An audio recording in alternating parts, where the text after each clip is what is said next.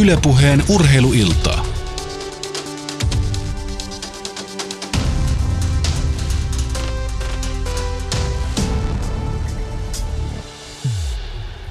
Oikein hyvää urheiluiltaa kaikille Yle Puheen kuuntelijoille. Tästä se starttaa uh, urheiluillan teema-ilta. Tänään voimistellaan. Mun nimeni on Tiina Lundberg.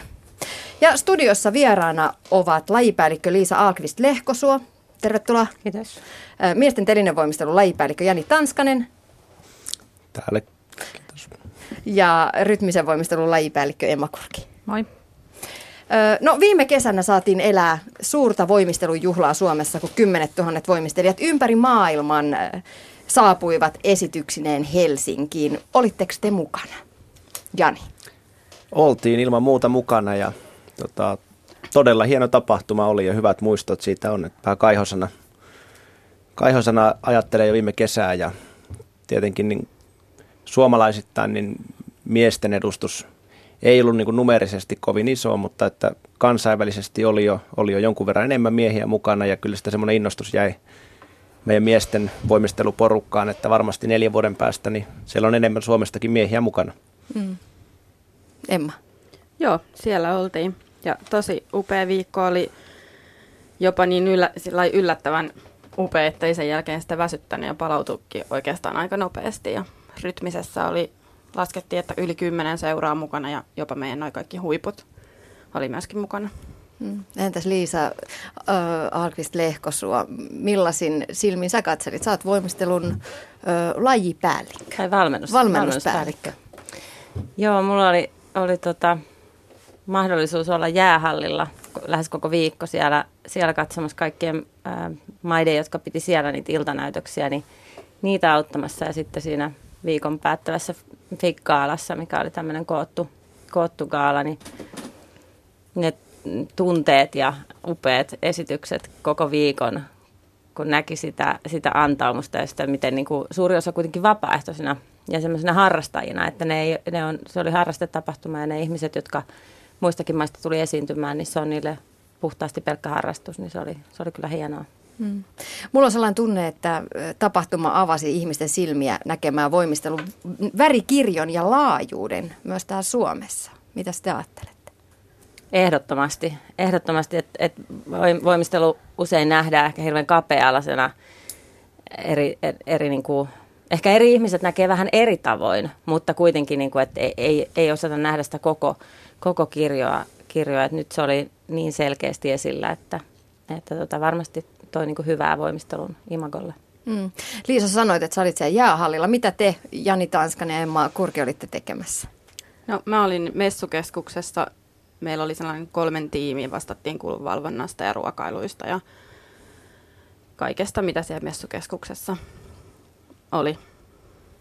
Mulla oli hyvin vaihteleva viikko ja ennen ja jälkeen tapahtuma sitten ihan tapahtuman rakentaminen ja purku logistiikka puolella ja sitten tapahtuman aikana pääsääntöisesti oli kutsuvierastilaisuuksissa niitä järjestämässä ja meillä oli kansainvälisen liiton kokouksia sinne sitten päivän aikaa ja niin kuin puhuttiin, että, että varmaan aukas silmiä näkemään koko lajikirjon, niin on varmaan ollut just niin, että miesten puolellakin laji-ihmiset on nähneet niin kuin voimistelun siinä, että ollaan telineillä ja pääsääntöisesti kilpaurheiluna, niin ihan varmasti aukas sitä, sitä näkemystä niille, että, että kuinka paljon muutakin voimistelu on ja kuinka kuitenkin loppujen lopuksi puhutaan sitten samasta asiasta. Mm. Mun mielestä oli mielenkiintoista nähdä monien maiden esityksiä, sellaisia, missä oli miehet naiset yhdessä. Että se ei ollut sellaista jaottelua, että tämä on miesten voimistelu tai naisten voimistelu, vaan siellä oli niin kuin kasattu esitys. Esimerkiksi, oliko tämä nyt sveitsiläisten esitys, jonka satuin näkemään siinä jäähallin ulkopuolella, missä miehet teki akrobaattihommia. Sitten siellä oli ikään kuin joukkueen voimistelija naisia, jotka jatko sitä samaa flowta samalla musiikilla. Siis oli jo, ei, ei ainoastaan miehet ja naiset, vaan myöskin sitten ihan eri sukupolven voimistelijat samassa esityksessä, jossa näki, että, että siellä on iäkkäämpiä voimistelijoita, tekee heille sopivampaa esitystä ja voimistelua, ja sitten on, sit on nuoria hurjapäitä, ja kuitenkin ne sulautuu samaan esitykseen ja, ja on pohjimmiltaan voimistelua. Niin. Mm. Mulla itselleni koskettavi hetki ehkä oli, se hetki tiivistyi, hetkessä tiivistyi jotenkin se gymnastradan sanoma, se voimistelun ilo ja se, että voimistelu kuuluu kaikille. Mä olin seuraamassa jäähallilla just Amerikka-iltaa ja mä en muista, että minkä maan joukkue se oli tai mistä maasta se tuli se voimistelijaporukka oli Etelä-Amerikasta kuitenkin. Se oli vanhempi lapsiesitys, missä, missä oli akrobatiavoimistelusta osa-alueita, pari akrobatiasta. Lapset oli tosi taitavia. Tunnelma oli koskettava, se musiikki hieno ja se tuki esitystä hienosti. Koskettavin juttu tässä esityksessä ei ollut se, että se on vanhempi lapsi ja lapset on tosi liikuttavia näin, vaan siellä oli yksi selvästi liikuntarajoitteinen poika – äitinsä kanssa. Ja se hetki, mä rupean nytkin itkettää, mm. kun mä mm. ajattelen sitä, se äiti on voimistelemassa siellä sen poikansa kanssa, jota hän ei ehkä ikinä olisi voinut kuvitellakaan, että he, hän sen liikuntarajoitteisen lapsen kanssa pystyy esiintymään toisella puolella maapalloa tuhansille ihmisille. Ja se, siitä, he siitä suorastaan huoku ilo ja ylpeys siitä heidän, heidän osuudestaan siinä isossa, isossa massassa – Mä itkettää tosiaan vieläkin. No, mä itken aina, jos mä näen kauniin voimisteluesityksen, mutta millaisia tunnelmia teillä on? Tämä on yksi, yksi tapahtuma. Mä istuin siellä katsomassa samassa esityksessä ja mä olin nimenomaan Amerikan voimisteluliiton puheenjohtajan vieressä ja takana.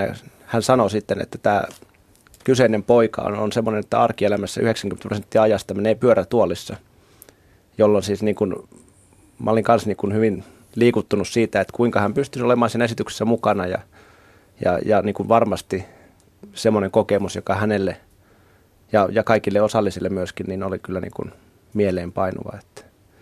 Mutta paljon oli muutakin, muutakin viikon mittaan. Mulla oli ensimmäinen havainto, vähän semmoinen niin arkiaamu, työmatka, liikkujan havainto, että kuinka se tunnelma oli erilainen kuin muina viikkoina, kun siellä oli vähän laulua ja ihmiset tervehti toisiaan ja, ja sitten oli niin kuin jopa meidän suomalaiset normaalit työmatkaliikkujat nosti vähän katsetta lehdestä ja kännykästä ja toivotti huomenta junassa, niin vieläkin ihmettelen sitä, että onko tämä niin yksi tapahtuma saa tätä aikaan, että kun tulee tarpeeksi paljon ihmisiä, joiden kulttuuriin se kuuluu, niin muutti sitten. Mä, se oli yksi asia, mikä olisi toivonut jäävän tänne. Että. Hmm. No, sama t- tulee tuosta Janin kommentista mieleen, että messukeskuksessahan oli koko viikon tosi upea tunnelma, oikein festivaalitunnelma, että kun kahdeksalta avattiin ovet ja ensimmäiset maat tuli sinne sisään, niin alkoi siinä heti jo aulassa laulamaan ja tanssimaan ja sitten välillä siihen liittyi joku vapaaehtoinen vihreässä paidassakin suomalaiset tai ulkolaiset vapaaehtoiset tanssimaan ja sitten siellä jossain kohtaa, vaikka käytävillä oli tungosta, niin jopa tanssittiin pöydillä kahvilassa ja kahvilan pitäjätkin oli ihan fiiliksissä, että oli kyllä tosi hyvä tunnelma koko ajan. Se oli jotenkin hirveän, liik- tai mulle hirveän voimaannuttava kokemus. Se, että mä, mä oon aina, niin kuin, mä en itse, tämä oli mulle jo kahdeksas gymnastrada, että mä oon ollut yhdeksän ensimmäisessä gymnastradassa, niin mä oon aina puhunut kaikille, että, että neljän vuoden välein on mun niin kuin, paras viikko.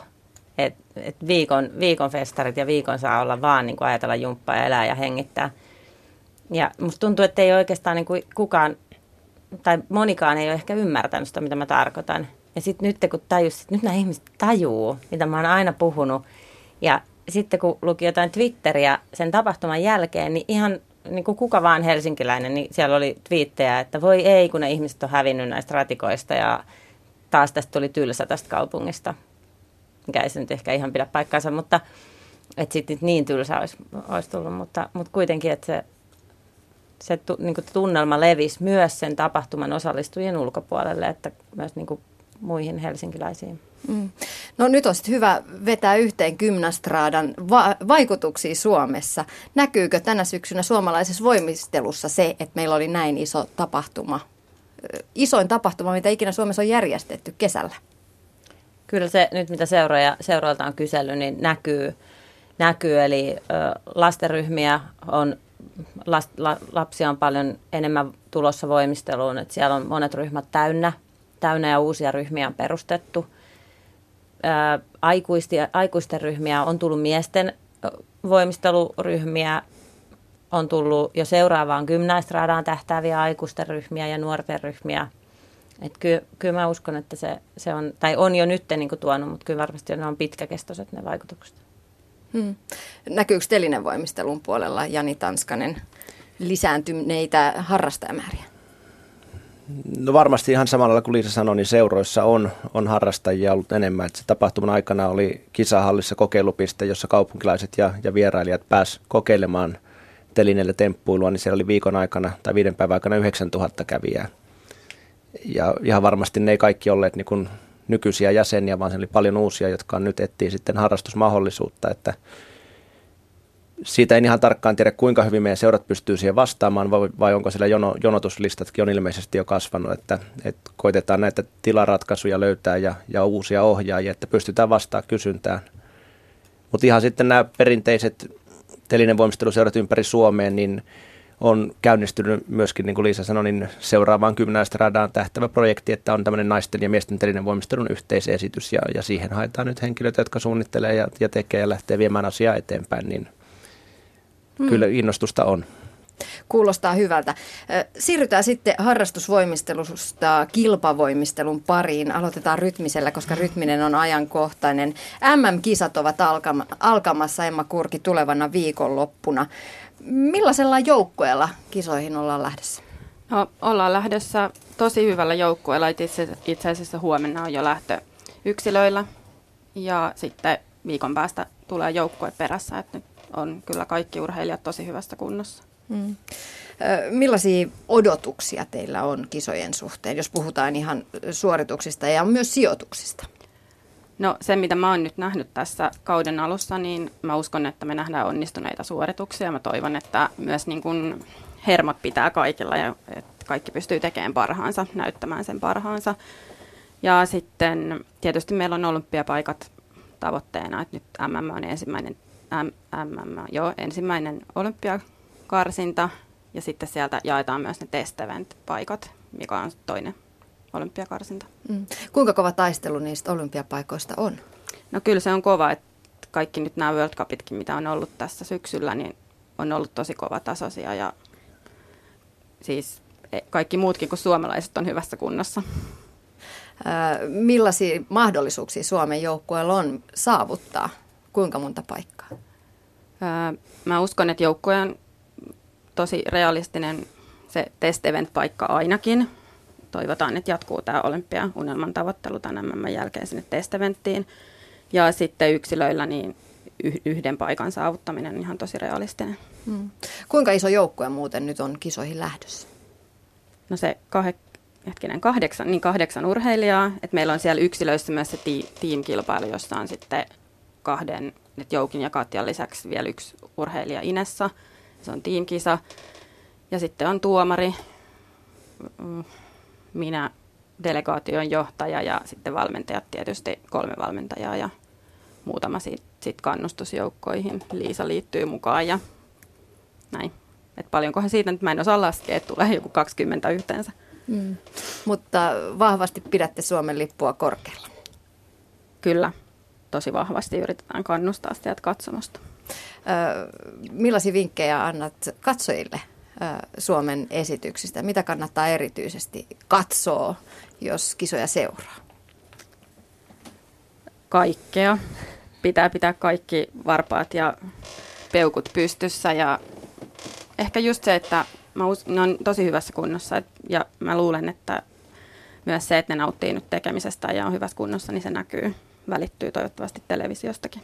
Hmm, millaisista sijoista tytöt pystyy taistelemaan realistisesti? No, Joo, no se joukkueella on, että jos 16 joukkoon sijoittuu, niin silloin pääsee testeventtiin.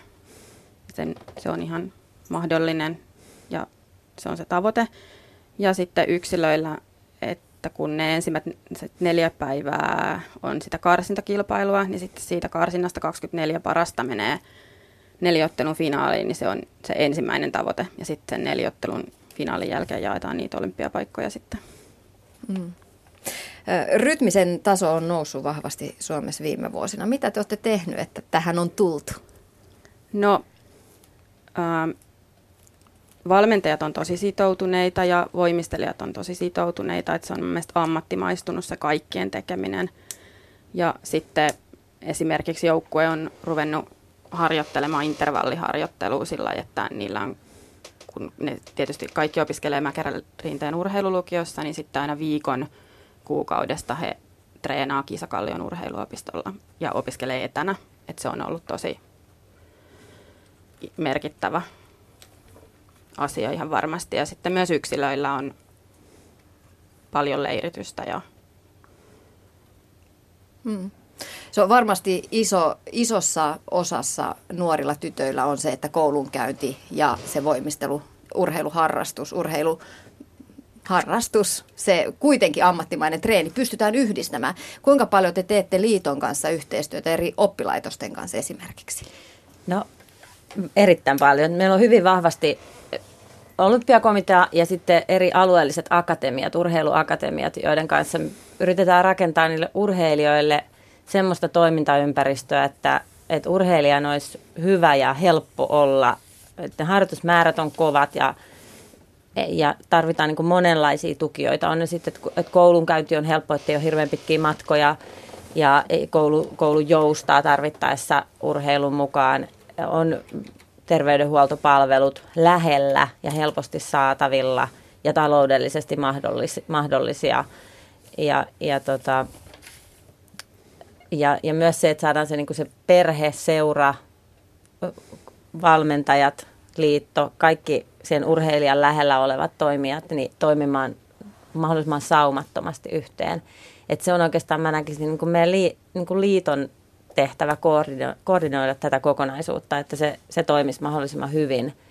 Ja mun mielestä, mun mielestä meillä on, me ollaan onnistuttu kyllä, kyllä tosi, niin kuin monessa asiassa tosi hyvin. Tosi hyvin. Että totta kai aina on, on paljon paljon asioita, missä me voitaisiin olla vielä todella paljon parempia ja kehittyä, kehittyä mutta et, et meillä oli tuossa muutama päivä sitten semmoinen arviointipäivä, missä me ke- käytiin läpi, että mitä on saatu aikaan – 2009-2015 sen kuudes vuodessa, että millaisia niin kuin, eroja, että mitä, niin oikein hätkähdyttiin siitä, että, että oho, että oikeasti, että, että, että ei edes tuntu, tunnu siltä, että ollaan ihan näin paljon menty eteenpäin niin kuin monella, monella eri osa-alueilla. Esimerkiksi ammattivalmentajien määrä eri voimistolajeissa, niin että meillä on jo sata päätoimista ammattivalmentajaa eri voimistolajeissa Suomessa ja mikä on, siis, mikä on todella hyvä, hyvä että, että sitä kautta. Mutta vahvasti meillä on selkeä strategia huippuvoimisteluun, uskallettu keskittää, uskallettu tehdä niin kuin aika koviakin valintoja ja, ja uskottu siihen, että se ei tule lyhy, niin kuin lyhyessä ajassa se tulos. Ja nyt, nyt rupeaa niin kuin näkymään sekä rytmisessä voimistelussa että miesten telinen voimistelussa ja muissakin voimistelulajeissa mm. niistä kehitystä. Mitä ne on ne kovat valinnat, mistä sä puhuit? No varmaan aika lailla niin kuin, meillä on valittu esimerkiksi painopistelajeja ja ni, niistä vielä Rion tehostamislajeja, että et me selkeästi tiedetään, tai, tiedetään, mutta ollaan niin kuin uskallettu valita sitä, että, että mihin, mihin nyt satsataan ja katsotaan, että, että riittääkö se. Meillä ei ole rahaa niin paljon, että me pystyttäisiin satsaamaan kaikkeen. Että on ollut ehkä sellaista tietoista ikävääkin. Ja, ja sitten toisaalta myös ehkä vielä tärkeämpää on mun mielestä semmoinen niin ajattelu, että mikä on tärkeää, että et mikä, on, mikä on oleellista, mitä pitää tehdä. Ja sitten tehdään se, mikä on oleellista ja yritetään ne semmoiset lillukan varret jättää pois. Et niiden tunnistaminen ei aina välttämättä ole helppoa, mutta siinä on ollut, ollut paljon hyviä ihmisiä – ja, ja sitten mun mielestä yksi avainsana on se, että, minkä Emma jo toi, että valmentajat on sitoutuneita. Että mun mielestä se niin kuin valmentajat, valmentajat mukana tekemässä ja valmentajat yhdessä tekemässä, niin on yksi avainasia. Hmm. Rytmisestä lähdettiin liikkeelle. Otetaan seuraavaksi joukkueen voimistelu. Joukkueen voimistelu, se perustuu vahvasti suomalaisen naisvoimistelun juurillehan se rakentuu. Suomi on maailman menestynein maa joukkueen voimistelussa urheiluseuraavat muistavat varmasti Olarin voimistelijoiden Dynamot-joukkueen, joka on menestyneen suomalainen joukkue neljällä maailmanmestaruudella. Saman seuran Deltat ovat voittaneet kahdesti ja tuorein maailmanmestarijoukkue on Ovon, joukkue on Ovon Fotonit vuodelta 2010. Mm, Liisa Alkvist Lehkosua, sulla on itselläsi vahva tausta joukkuevoimistelun puolelta. Millä tolalla meillä on tällä hetkellä joukkuevoimistelun maisema? No itse asiassa nyt tänä vuonna tuli maailmanmestaruus. Ah. Eli nyt, nyt tota, paluu mitalikantaan. Mitalikantaan. Kyllä. Ja tota, Tampereen voimistelijoiden Minetit-joukkue voitti tänä vuonna maailmanmestaruuden. Nuori joukkue, äärimmäisen fyysinen ja taitava, taitava joukkue. Ja tota, mun mielestä joukkuevoimistelulla menee, menee ihan hyvin. Siellä on tota, laji on mennyt hirveästi eteenpäin, on kehittynyt tosi paljon, paljon ja, ja sitä kautta tota, sin, se on tuonut niin vaatimuksia tietenkin lisää urheilijoille, mutta, mutta tota, kyllä, kyllä nyt näyttää hyvältä. Mm. hyvältä. Et siellä, on, siellä on kuitenkin monta, monta seuraa, jotka tekee laadukasta työtä ja harrastajia on paljon, että, että se, se hyvältä menee, mutta kansainvälinen kilpailu kiristyy koko ajan ja se on, se on kovaa, että siellä on monta maata, maata jotka... Mm, siihen olinkin tulossa, että onko nyt käynyt niin, että suomalainen laji ja muut on ottaneet nyt pikkuhiljaa kiinni? No on ne varmaan kiinni ottanut jo, että kyllä siellä, siellä on kovia maita, Venäjä, Bulgaria, Suomi, Viro. Espanja on nostanut paljon tasoaan, Japani on tulossa tosi kovaa sieltä, että Japani on ollut vasta muutaman vuoden, mutta kehittynyt kovaa vauhtia. vauhtia että kyllä se koko ajan, ja, maita tulee lisää, lisää kanssa koko ajan. Mm. Mä mietin joukkuevoimistelua erityisesti, että jos voimistelu on tosi pitkäjänteistä työtä, niin joukkuevoimistelussa vielä se joukkueen rakentaminen tuo sen oman vaatimuksensa siihen pitkäjänteisyyteen, jolloin sinulla täytyy olla se iso ryhmä lapsia pienestä asti sitoutuneena siihen toimintaan. Ja sitten kasvetaan ikään kuin yhdessä, koska mukaanhan ei voi tulla 16-vuotiaana. Ei mukaan lajiin, mutta kyllä joukkueen vaihdoksia on paljon ja tavallaan samalla tavalla kuin ajattelisi vaikka palloilulajeissa, että vaihdetaan joukkuetta ja seuraa, niin kyllä se on mahdollista, mahdollista mutta kyllä niin kuin lajitaustaa varmasti pitää olla. olla niin kuin. Hmm. Ö, mennään sitten seuraavaan lajiin. kolmas vieraammehan on Jani Tanskanen, miesten telinevoimistelun lajipäällikkö, entinen huippuvoimistelija. Monet varmaan muistaa. Mitäs miesten telinevoimistelu voi tämän päivän Suomessa? Kyllä miesten telinevoimistelu voi, voi ihan hyvin, että meillä on viime vuosina tullut yksittäisten urheilijoiden tuomana niin useampiakin kansainvälisiä menestyksiä. Siinä on semmoista jatkuvuutta pystytty osoittamaan, että jos ennen omaa M-mitalia niin oli useamman kymmenen vuoden tauko niissä, niin nyt on, nyt on pystytty kuitenkin tuomaan yksittäisiä, yksittäisiä menestyksiä ja kaiken toimenpiteet on johtanut siihen, että mä uskon, että nyt ollaan vasta niin kuin isomman menestyksen alussa, että, että nykyiset nuoret ja, ja niiden toimintatapa on niin, niin paljon edellä. Nuorten ja poikien toiminta jo tällä hetkellä, että kun he jatka, jaksaa sitä samaa tietä tehdä ja, ja meidän polku on niin kuin jatkuva tällä hetkellä pojat ja nuoret ja miehet, niin mä uskon, että se tuo sitten tulosta. Ja meillä onkin tavoitteena olla niin kuin joukkuekilpailussa entistä niin kuin sel- tai selkeästi nykyistä paremmilla sijoilla ja se tuo sitten taas mukanaan useampia yksittäisiä finaalipaikkoja ja toivottavasti niitä mitaleitakin. Mm. No entäs sitten naisten puolella? Siellä ei ehkä ole ihan niin paljon valonpilkahduksia nähty kuin miesten puolella. No naisten puolella varmaan on kansainvälisestikin, niin siellä on semmoinen neljän maan kärki erottunut oikeastaan muista, että se on – se on todella kova, mutta siinä seuraavassa porukassa on aika tasasta ja kyllä suomalaisia omasta mielestäni, niin Suomella on ollut ihan hyviäkin mahdollisuuksia naisten puolella menestyä siinä joukkuekilpailussa ja niin kuin neliottelussa, mutta nyt on ollut aika paljon loukkaantumisia, että aina tuntuu, että kun kisoihin valmistaudutaan, niin näyttää hirveän hyvältä ja sitten ei, ei meinata saada sitä joukkuetta kasaan, että tulee, tulee loukkaantumisia, että kärkihän on kapea niin kuin miehilläkin, että siinä näkyy heti, että jos on yksi tai kaksi urheilijaa loukkaantuneena sivussa, niin tämä on ehkä se tilanne ollut naisilla. Mm. No mitä sitten muualla maailmassa tehdään toisin? Sanoit esimerkiksi naisten nel- telinevoimistelussa neljä, neljä maata erottuu sieltä muusta massasta. Mitä siellä tehdään toisin, että tulee koko ajan voimistelijoita? No osittain se on varmaan puhdasta matematiikkaa, että kuinka paljon on, on valtakunnan populaatio, jos puhutaan, että maat on Amerikka, Venäjä, Kiina. Mm no ehkä Romania vielä mukana, että pienemmän, pienemmällä populaatiolla, mutta voimistelun suhteen, niin siellähän on valtavat perinteet ja harrastajamäärät.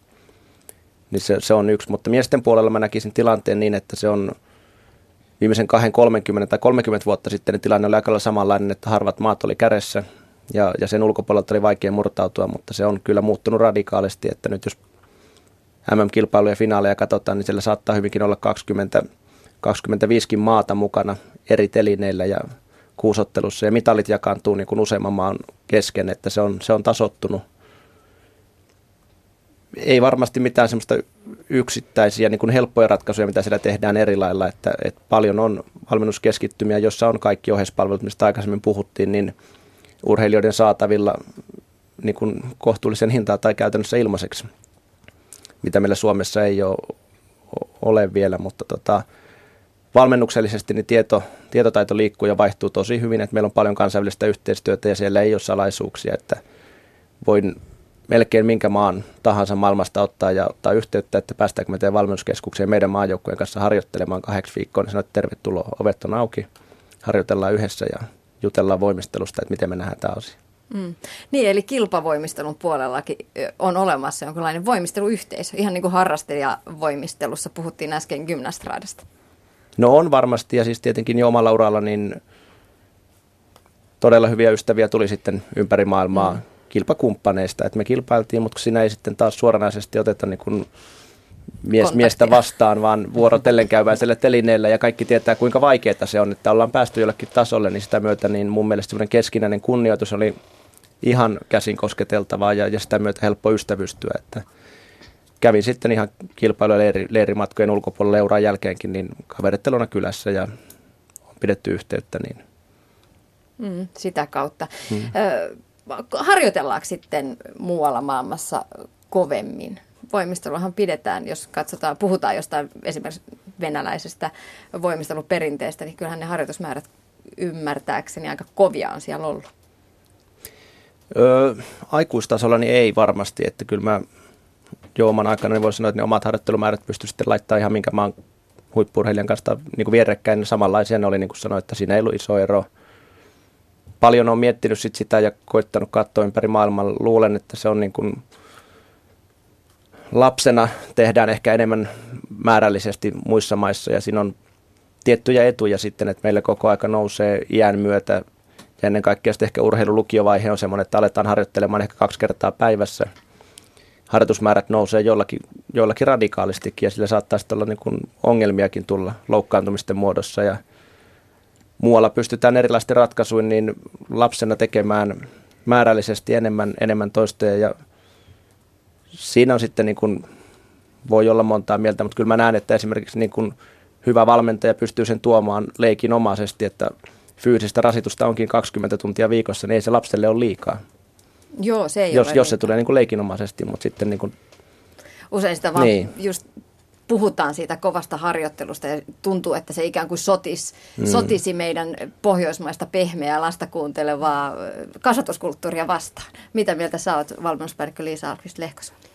No, mä näen niin kuin ehkä, että varsinkin ehkä, jos puhutaan naisten voimistelusta ja rytmisestä voimistelusta, joissa kuitenkin aika nuorena tulisi olla jo hyvinkin niin kuin osata jo paljon, jolloin ne harjoitusmäärät lapsena, lapsena tota, sitä kautta, sitä kautta nousee, niin meillä ehkä niin kuin iso työ niin kuin liiton tasollakin olisi auttaa nyt siinä yläkouluyhteistyössä, että päästä siihen kiinni, että millä tavalla me pystytään niin, että, että ne, ne nuoret, nuoret pystyy, pystyy käymään hyvin koulua, mutta ne saisi sitä harjoitusta sinne aamuun ja iltapäivään – iltapäivän niin, että se päivä ei olisi rasittava, matkat ei olisi pitkiä ja, ja se koulu, koulu ja harjoittelu tukisi toisiaan.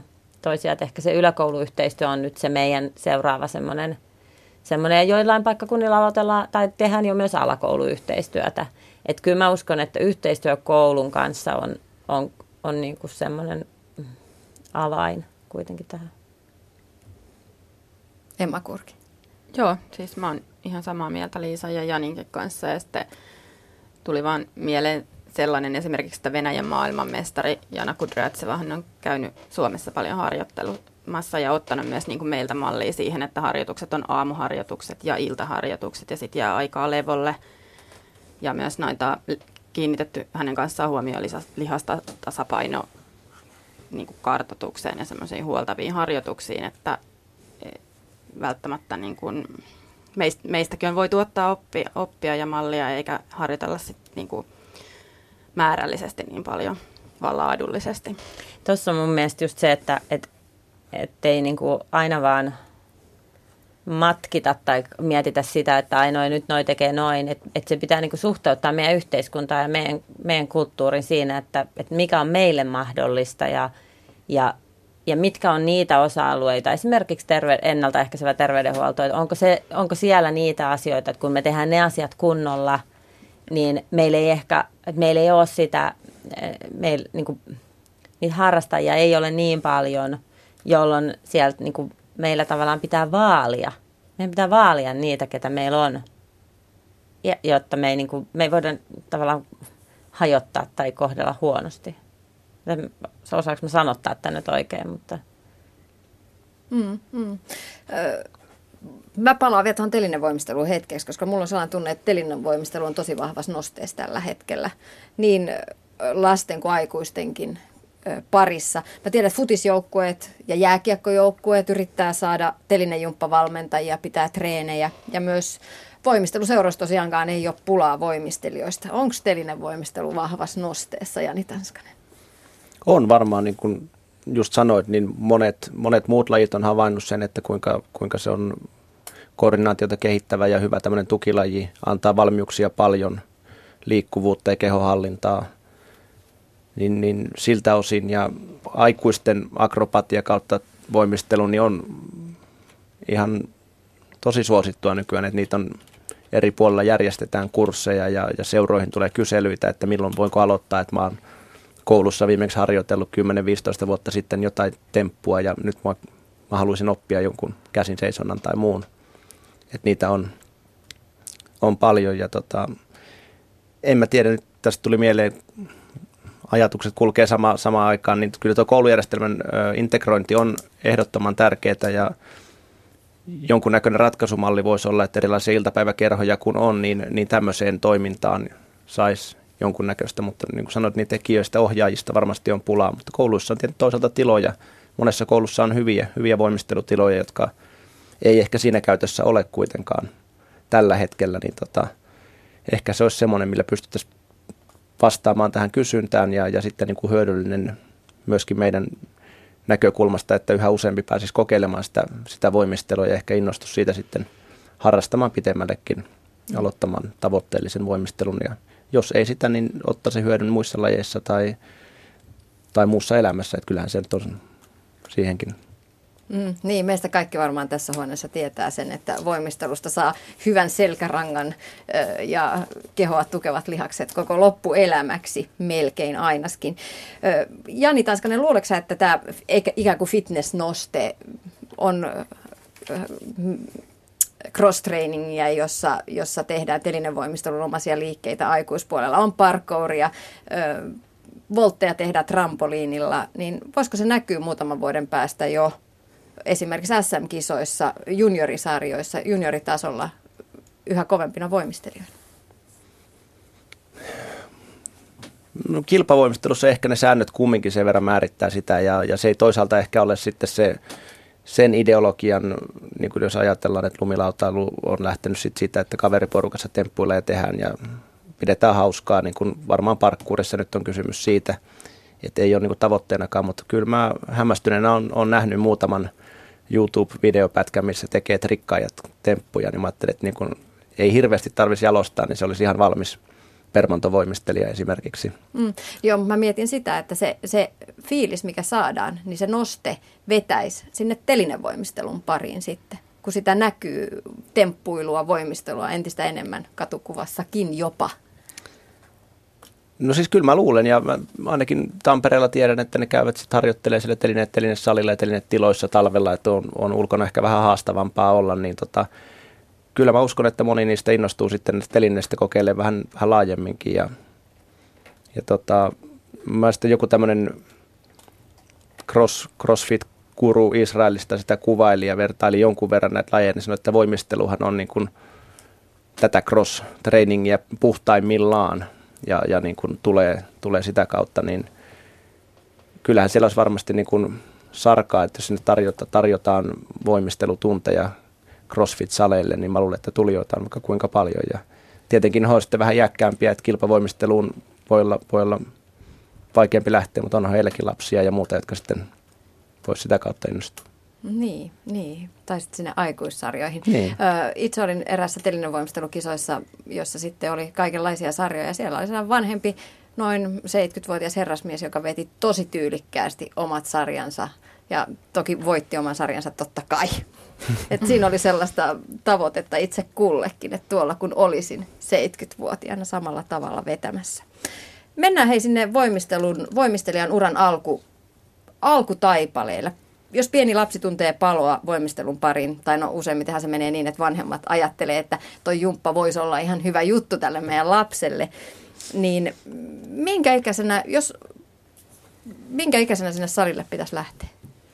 No en mä tiedä pitäisi, mutta mahdollisuushan on vaikka aikuinen lapsi tai nyt meillä on, meillähän on tämmöinen seniorivoimistelijoiden ikiliikehanke ollut, niin meillähän on ollut myös sitten tämmöinen ikilapsi mahdollisuus, että voi vaikka isovanhemman kanssa mennä sitten jumppaamaan pieni, pieni lapsi. Että sieltä, sieltä voi aloittaa tai vauvajumpasta, mutta sitten on, on temppujumppia ja satujumppia ja muita. Ja meillä on tämmöinen voimistelu, voimistelupassi, tuote.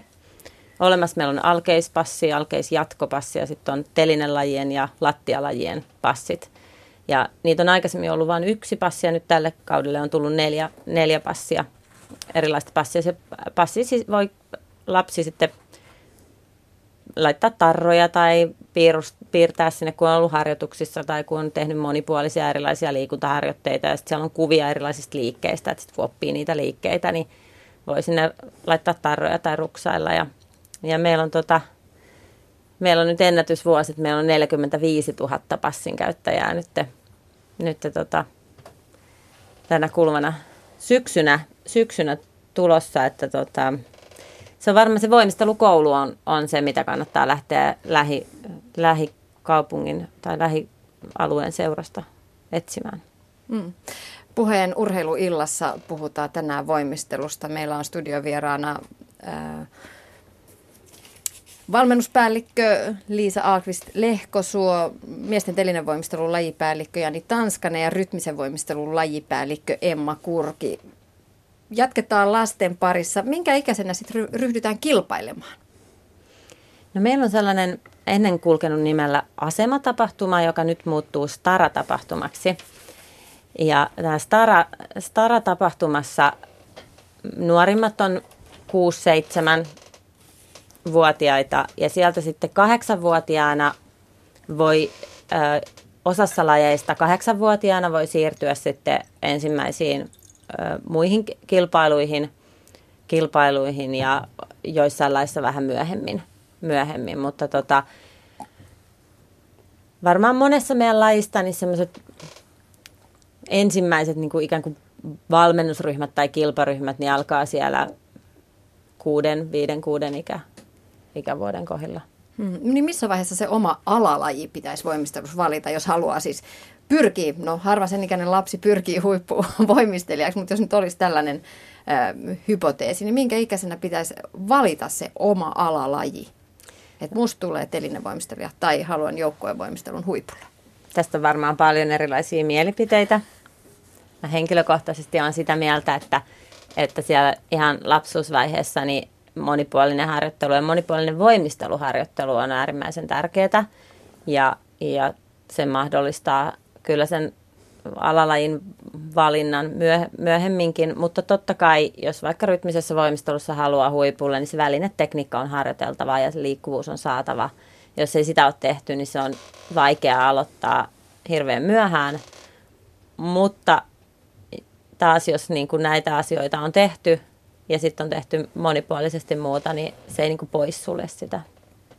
Mä tiedän, onko Emma jotain? No, joo, me ollaan siis, mä oon ihan Liisan kanssa samaa mieltä, mutta ollaan aika paljon just keskusteltu siitä, että missä kohtaa niin olisi hyvä, tai missä kohtaa esimerkiksi minkä ikäisenä pitäisi osata kaikki välinetekniikan perusasiat ja tietyt perusliikkeet, niin kun me katsotaan noita meidän valmennusryhmiä, niin me ehkä mennään vähän jäljessä ja haluttaisiin vähän enemmän osata siellä jo 12-vuotiaana.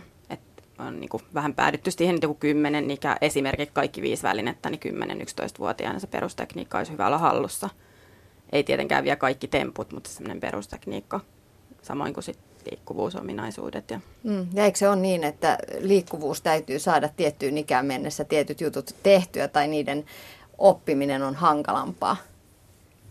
On se hankalampaa. hankalampaa. Tietenkin tuosta ehkä liikkuvuusominaisuuksista, niin sehän tulee kaikissa voimistelulajeissa kyllä esille, että, että sinänsä se ei poissulje, poissulje sinänsä toisia, toisia lajeja. Et ehkä sitten miesten puolella niin vähän myöhemmin voi tehdä niitä valintoja. Tai? On se varmaan jonkun verran ehkä armeliampaa siinä mielessä, että voi, voi tehdä, mutta niin kun perustana on, on kehohallinta ja, ja liikkuvuus ja erilaisilla telineillä temppuilu. Ja sitten jos ajattelee, että toisena lajina on sitten niin kuin trampoliini, joka on poikien puolella kilpailulla, tai sitten Team joka on meidän joukkueella, jossa on sekä sekajoukkueita että miesten joukkueita, niin niihin siirtyminen tai niiden valitseminen niin kyllä onnistuu kyllä hyvin myöhäiselläkin iällä. Mutta minkä ikäisenä muuten poikien pitäisi tulla salille? Siinäkään ei varmaan ole mitään, että mun mielestä Mönkkösen Jari on tullut kymmenenvuotiaana monipuolisen urheilutaustan jälkeen ja mä oon itse ollut seitsemänvuotiaana siellä isoveljen jalanjäljissä, että en mä tiedä, oliko mä enemmän vaan jaloissa pyörimässä ne ekat pari vuotta, vai oliko se jo, niin kun, mä uskon, että valmentajalla oli kyllä jonkunnäköinen näkemys, että tehtiin järkeviä juttuja, niin, mutta niin kuin mä sanoin, niin leikiltähän se tuntui hyvin pitkään, pitkälle ja hauskaa oli, että pääsi oppimaan ja kokeilemaan ja haastamaan niin kuin itteensä. Mm.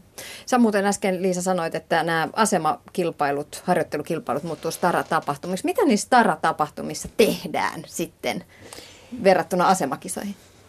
No aika paljon on samaa, samaa siinä, että, että sinne voi ryhmät tai yksilöt tai parit tai triot tulla, tulla omilla tai ryhmänsä esityksillä – esityksellä niin ensimmäisiä kosketuksia kilpailuun, kilpailuun ja se palaute on, palaute on kirjallista ja sanalli, suullista. Palaut, palautteen antoa hieman uudistetaan tai aika paljonkin uudistetaan sitä, että minkä tyyppistä, tyyppistä palautetta, palautetta annetaan. Mutta ehkä me halutaan enemmän tuoda siinä, siinä sitä myös sitä, että et, et sinä olet stara, että – että se mitä sä osaat on upeeta. Ja, ja se kel, niin kuin, et, et sinne mennään haastamaan itseä näyttämään, olemaan it, niin kuin itsestä ylpeitä. Jotenkin semmoista itsetunnon kohottamista myös, että et, ehkä se on myös semmoista, niin kuin, siitä, sen, niin kuin se nimimuutos on myös vahvasti tätä. Mm. tätä mutta sekä, se, mikä mua itseni on voimistelun puolella yllättynyt, on se, että vaikka kuinka puhutaan, että pitää varhain aloittaa se voimistelu, niin kilpailemaan. Sitä, se rima on yllättävän ylhäällä iällisesti, että missä kilpailu aloitetaan. Ja se on aika tiukka se raja myös, että et sä, et sä kun viisivuotiaana, vaikka olisi kuinka taitava, niin saa mennä sinne kisoihin, jos seitsemän vuotta on se ikäraja. Ja myös joukkuevoimistelun puolella, niin se on aika, aika isoja tyttöjä ollaan, kun ruvetaan vasta ihan tosissaan kilpailemaan. Ja se kuulostaa armolliselta vanhemman näkökulmasta.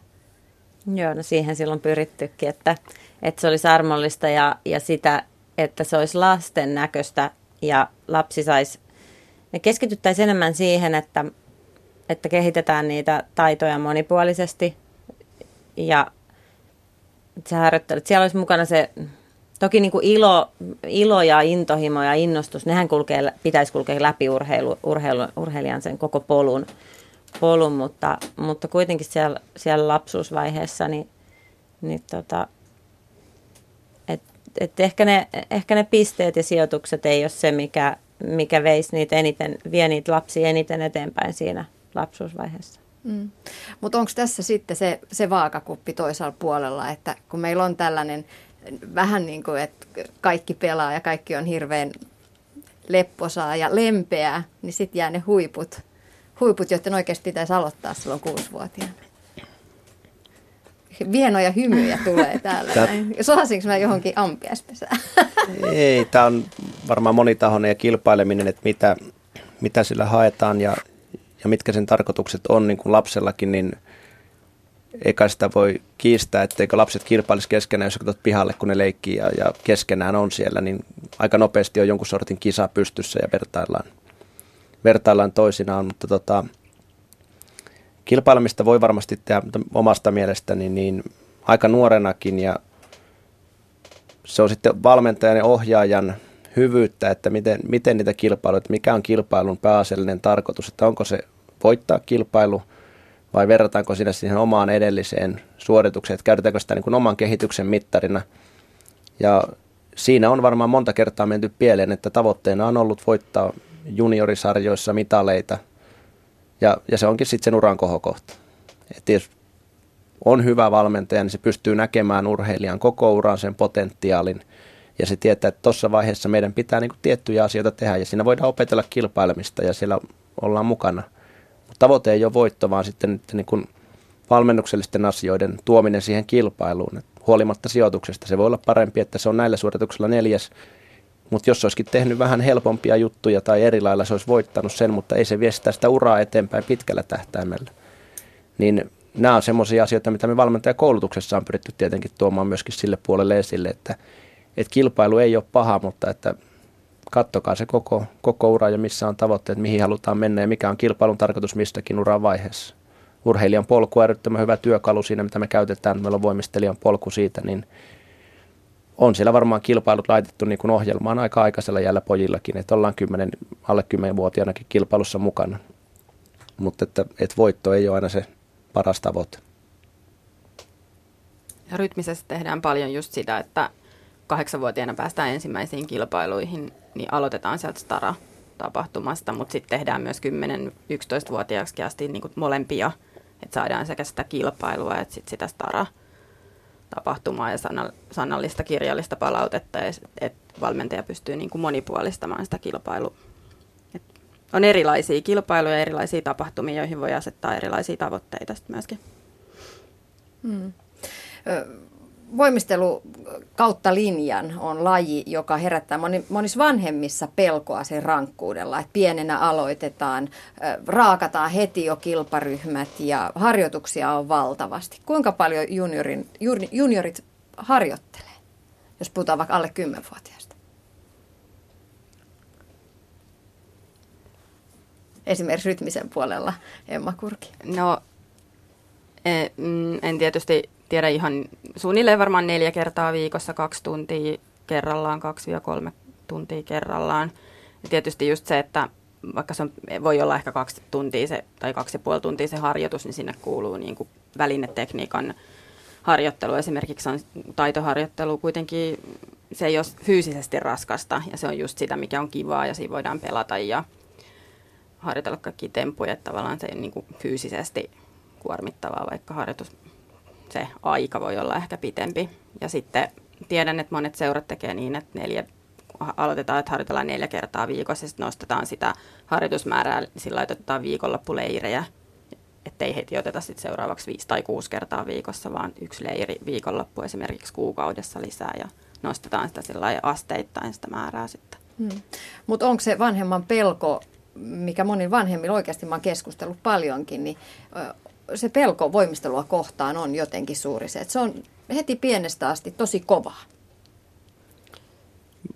Varmaan on, on semmoistakin pelkoa ja tota, jos puhutaan nykyistä lapsista, niin heidän vanhemmat on ehkä sitä sukupolvea, että, että osalla on ollut voimistelu koulussa ja sieltä on tullut omat kokemukset ja, ja ne ei välttämättä ole hyviä ja sitten on, on mielikuvia, jotka perustuu sitten johonkin, että on ollut lehtiartikkeli, että kiinalaisesta voimistelukoulusta, että siellä harjoitellaan 30 tuntia viikossa, mikä on ihan totta, mutta sitten kun on itse käynyt siellä koulussa, niin mä oon katsonut myöskin sen puolen, että ne lapsilla on pirun kivaa siellä.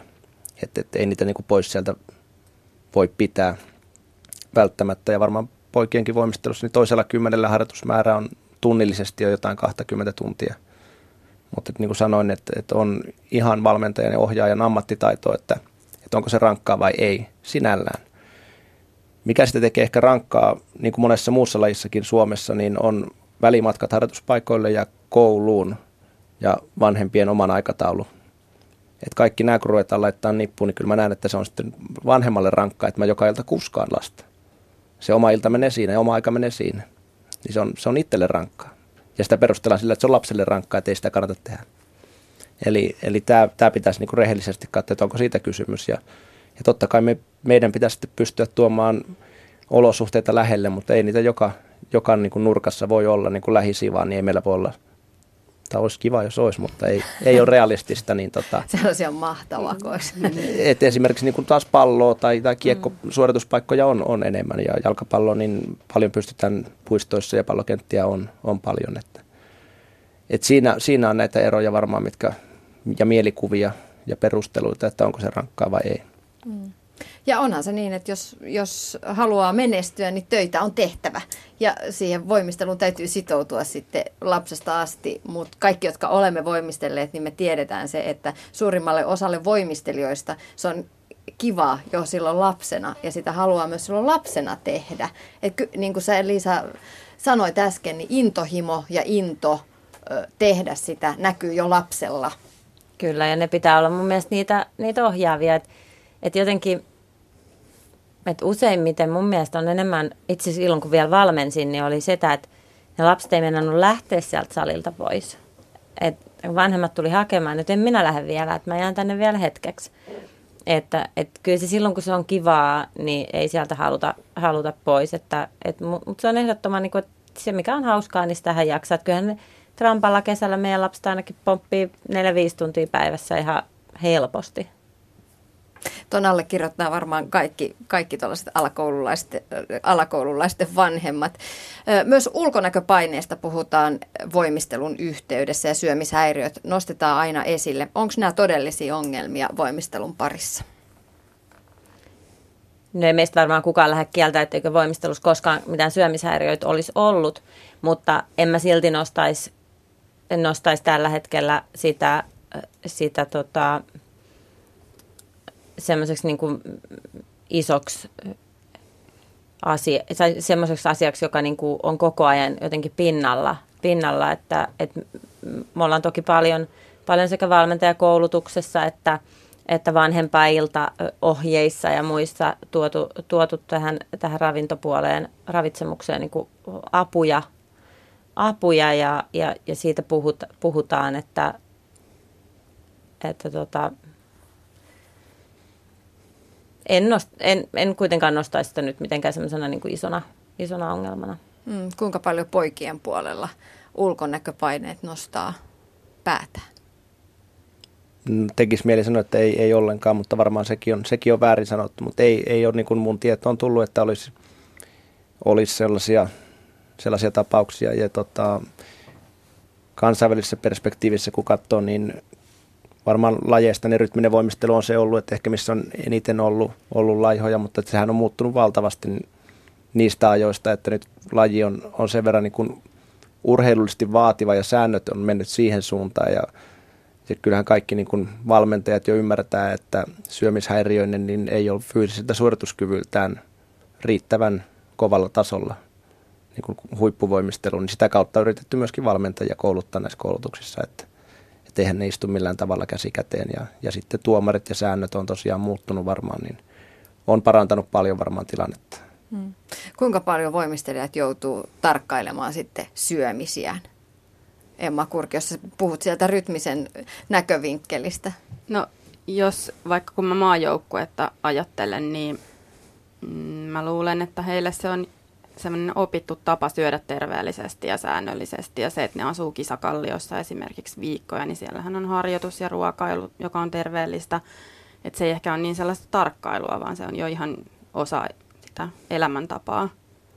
Ja just Jani vei sanat mun suustani, että jos vaikka nyt jo katsoo, niin sieltä ihan varmasti yleisökin näkee, että on urheilullisen näköisiä voimistelijoita. Että muuttunut tosi paljon se, mitä vaaditaan ja mitä halutaan? Enemmän, enemmän ehkä kysymys siitä, että kyllä harjoittelu määrällisesti on, on paljon ja kuluttaa energiaa paljon, niin toisaalta voi syödä lähes mitä vaan.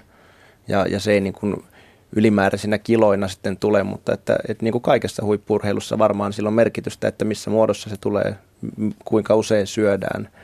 Ja, ja se on niin kuin sitä ravitsemusvalmennusta, mitä urheilijoille ja heidän valmentajille yritetään tuoda, että Kuinka tarkasti sä Jani Tanskanen omalla kilpauralla mietit sitä, että tulee tarpeeksi proteiineja ja kuinka tarkasti ne oli ne lautasmallit rakennettu? En mä sitä hirveästi miettinyt. Että kyllä se niin kuin oli, niin kuin Emma sanoi, että se on opittu tapa, että se ruoka oli sitten niin kuin terveellistä ja monipuolista kotiruokaa pääsääntöisesti. Että niin kuin mä sanoin, että mä olen isoveli perässä mennyt har, tai niin kuin tähän lajiin tullut ja isovelikin oli sitten maajoukkuetasolle ja Suomen mestariksi asti, niin neljä vuotta vanhempana, niin vanhemmatkin on ehkä oppinut siihen sitten kotona, mm-hmm. että, että se ruoka oli urheilijan perusterveellistä ruokaa kyllä, että en, en hirveän paljon. Tietenkin sitä tietoisuus lisääntyi koko ajan uran, uran myötä ja, ja sitten niin kuin tietoisesti kokeili erilaisia asioita, että nyt lisätään niin kuin proteiinipitoisemmaksi jossain kohti harjoittelukautta ja muuta, mutta, mutta ei, ei se niin kuin tuntunut mitenkään, että se olisi pitänyt rajoittaa. Että kyllä sitä samoja juttuja söi kuin muutkin. Hmm. Mutta jos me katsotaan isossa kuvassa suomalaisvoimistelijoita, niin onko ravitsemushuolto kunnossa? On meillä paljon tehty sen eteen, että, että meillä on niin kuin työkaluja on paljon niin kuin seuratasolle valmentajille, vanhemmille, voimistelijoille, maajoukkue tason voimistelijoilla meillä on, on ammattilaiset auttamassa tarvittaessa. Että varmaan voidaan tehdä vielä enemmän, mutta ihan hyvällä tiellä ollaan. Mm. Ja sitten toisaalta sama, mikä tässä monessa muussa asiassa, niin ratkaisevin tekijä on kuitenkin varmaan tässä suhteessa vanhemmat, jos puhutaan, että nehän kotona ruuan tekee ja tuo.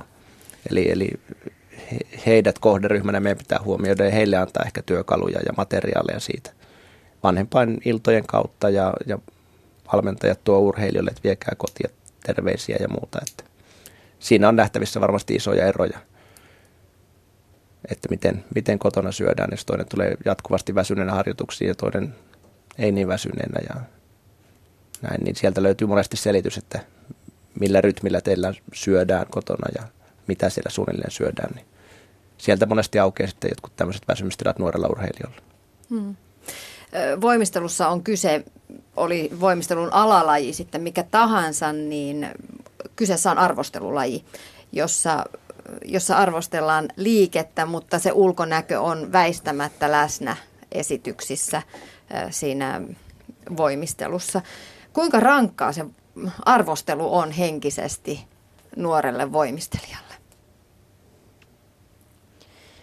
Mä näkisin, että tuossa niin myös taas valmentajalla on iso rooli siinä, että, että kun en, ennen vaikka kilpailuja, että miten miten se urheilija valmistetaan siihen, että mitkä ne on, että mistä Jani puhui, ne tavoitteet, että mitä tavoitellaan sinne, tavoitellaanko sitä ykkössiä vai tavo- onko, onko se joku vaikka suorituksellinen oma tavoite, mitä siitä, siitä haetaan, haetaan? Ja silloin, silloin ei ehkä se äh, piste, pist, ne pisteet tai ne, ne arvosanat vaikuta niin paljon siihen, että, että sä tiedät, että hei, tämä oli se, mitä mä halusin. Mä halusin, että tämä näyttää tältä. Mä halusin, että mä onnistun tuossa asiassa.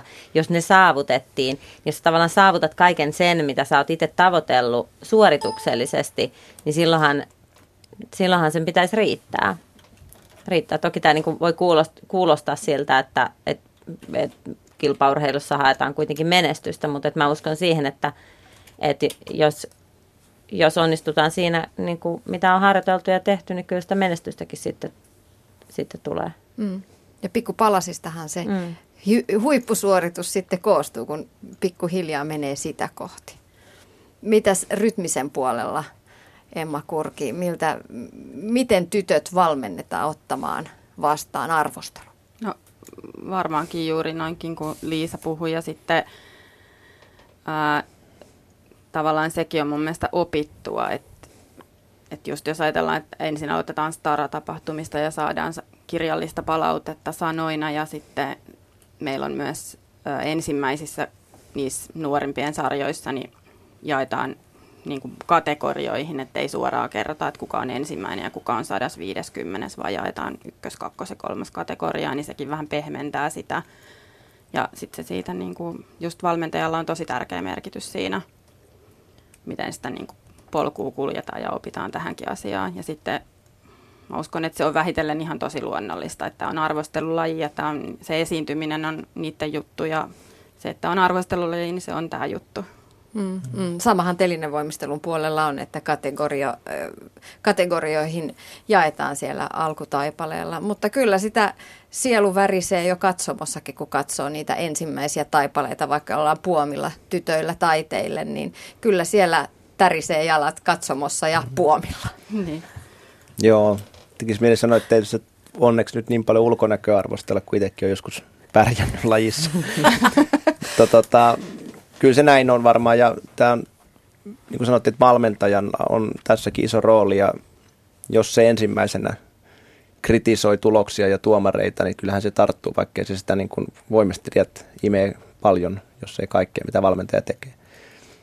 Se, mitä on ollut varmaan aikaisemmin lajissa, niin on, on sitten taas puolueellinen arviointi, mikä on, on toinen juttu, mikä minun mielestä on vähentynyt jos ei ihan kokonaan poistunut, että, että ei, sitä, ei sitä paljon näe, mutta kontrolli sen suhteen on, on huomattavan tarkkaa kansainvälisesti ja kansallisesti. Eli tota, se, että jos lapsi tai urheilija kokee, että, että huonommat taidot omaava urheilija jostain kumman syystä päätyy aina sitten edelle, niin onhan se, se semmoinen tilanne, mitä ei varmaan kauaa, kauaa jaksa, jos, jos ei, mutta niin kuin sanoin, niin kyllä tämä on minun mielestä onnistuttu meidän kaikista lajeista kitkemään aika hyvin pois, että – että sitä ei ole enää. Hmm. Silti sä Emma Kurki sanoit, että voimistelijat rakastaa myös sitä esiintymistä. Onko se se juttu, että nämä, jotka sitten menestyy, niin on niitä, jotka tykkää olla sen katseen alla? No joo, kyllä mä uskon siihen. Ja sitten tietysti myös semmoisia, jotka on oppinut ja valmiita tekemään sitä kovaa työtä. Niin kuin, että osaa tehdä töitä ja rakastaa esiintymistä siellä yleisön edessä. Niin, niin. Mä uskon näin. Meillä oli tästä joku vuosi sitten hyvä konklaavi. Siinä oli pelkialainen huippuvalmentaja ja, ja britti. Ja sitten mä olin mukana siinä ja pohtivat sitä, että pelkialainen on todella hyvä niin kuin miesten tason voimistelija hevosella ja kilpailussa harvoin sitten onnistuu, jos koskaan. Ja, ja vaikka mitä keinoja oli koittanut ja, ja lopputulema oli se, että kyllä tämmöinen tietty esiintymishalu on, on yksi lahjakkuuden osa-alue, että toisilla sitä on ja toisilla ei ole, että ne on vaan hyviä, mutta ne haluaa näyttää sitä kellekään, että mä oon hyvä. Niinpä, niinpä. Me ollaan kaikki erilaisia. Öö, mä oon itse miettinyt paljon voimistelijana ja pienten voimistelijoiden äitinä, että kuinka paljon nimenomaan voimistelu vaikuttaa siihen, miten he näkee itsensä sen oman kehonkuvan tai vääristyneen minäkuvan. Mä ehkä joidenkin ongelmien kanssa painineena sanoisin, että, että ei se pelkkä voimistelu sitä tee. Me eletään maailmassa, joka on aika lailla ulkonäkökeskeinen ja eihän voimistelijat elä missään omassa kuplassaan sen voimistelun sisällä, vaan ne, ne paineet tulee joka puolelta. Plus, että jos sä voimistelija, niin silloinhan useimmiten osaa kantaa kroppansa aika kauniisti. Kyllä, kyllä. Ja itse myös pienen voimistelijan äitinä, niin voin sanoa, että et, et, et kyllä mä näen, että enemmän tulee, tulee tuolta YouTubesta ja muista, muista tota kanavista näitä, näitä tota ihanteita ja, ja sen tyyppisiä asioita, asioita lapsille, että mitä, ja, ja, ja siitä ka, niin kuin kaikesta ympäröistä. Jollain se voi tulla harrastuksesta, jollain se tulee koulusta, jollain lehdestä tai netistä mm. tai mistä vaan, että et ei voi oikein sanoa, että että tämä on nyt se paha ja toi on nyt se hyvä asia. Ul- ulkonäkö tai ulkoiset asiat, että kyllä varmaan nyt on koulut taas alkanut ja lapsilla on sitten puhelimet siellä ja siitä tulee varmaan ihan samanlaisia, että kellä on minkäkinlainen puhelin ja se on, se on niin kuin se asia, että, että kyllä vaan tämmöisessä yhteiskunnassa, yhteiskunnassa ja maailmassa nyt eletään. Mm. Ja mä oon ainakin itse voimistelun parissa kokenut sen niin, että siellä, siellä ne taidot ja temput ratkaisee enemmän kuin se, se, ulkon, se ihan se oma ulkonäkö, vaan se kuinka, kuinka sä esiinnyt siellä. Puheen urheiluillassa puhutaan voimistelusta. Meillä on vieraana lajipäällikkö Liisa Alkvist Lehkosuo, rytmisen voimistelun lajipäällikkö Emma Kurki ja miesten voimistelun lajipäällikkö Jani Tanskanen. Mä olen Tiina Lundberg. Ylepuheen urheiluiltaa. Nyt olisi hyvä mainoksen paikka. Saatte jokainen kertoa omasta näkövinkkelistä, miksi voimistelu, just oma voimistelun alalaji on paras laji ja miksi kannattaisi tuoda lapsi voimistelun pariin. Liisa, sä saat edustaa joukkuevoimistelua. Ole hyvä. Joukkuevoimistelussa yhdistyy joukkuelajin, joukkuelajin hyvät puolet, se joukkuehenki, henki, mutta myös sitten se hieno työ, mitä voimistelulajeissa yleisestikin tehdään sen taidon, taidon eteen, eteen ja sitä kautta tavallaan yksilöpuoli myös. Entä rytminen Emma Kurki?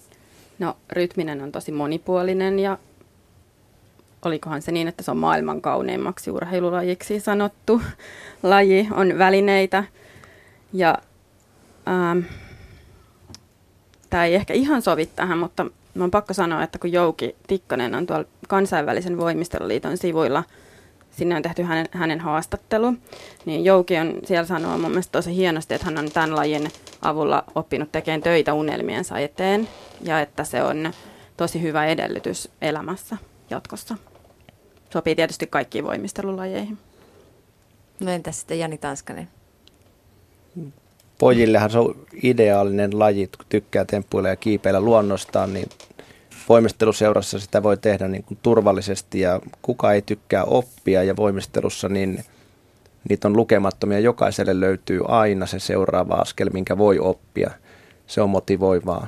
Ja sitten kiistatta niin on hyvä pohja moneen muuhun lajiin, että kyllä koulujen jumppakärpäsessä aikoinaan saman aikaan oli joku Niemisen Toni, terveisiä vaan Tonille, joka sitten hyppäsi mäkeä aika hyvin myöhemmin, tai ranskalainen ralli moninkertainen maailmanmestari Sebastian Lööppi, niin pitkälle harrasti voimistelua.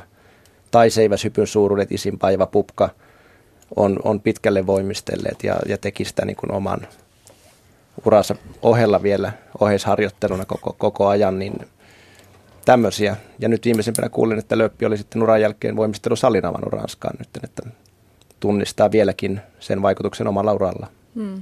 Niin, me taidetaan olla vähän sen ikäisiä, että ollaan oltu se juu, juu, juu, jumppa kärpänen kisoissa. Liisa Aakvist Lehkoso, säkin naureskelet siellä. Ja kyllä toi jumppa kärpänen on tuttu. En kyllä tainnut koskaan olla niissä kisoissa, mutta, tota, mutta kyllä tuttu, tuttu juttu on. Itselleni karvaimmat muistot jumppakärpäsestä tulee sieltä, no joo, on siitä aika kauan aikaa, 30 vuotta.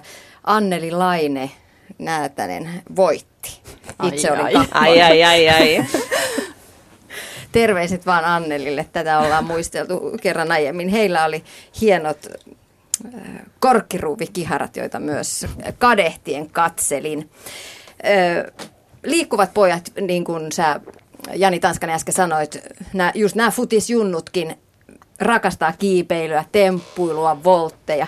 Mistä me saataisiin sitten kipinä, että sieltä tulisi enemmän ja enemmän poikia ihan telinevoimistelun pariin?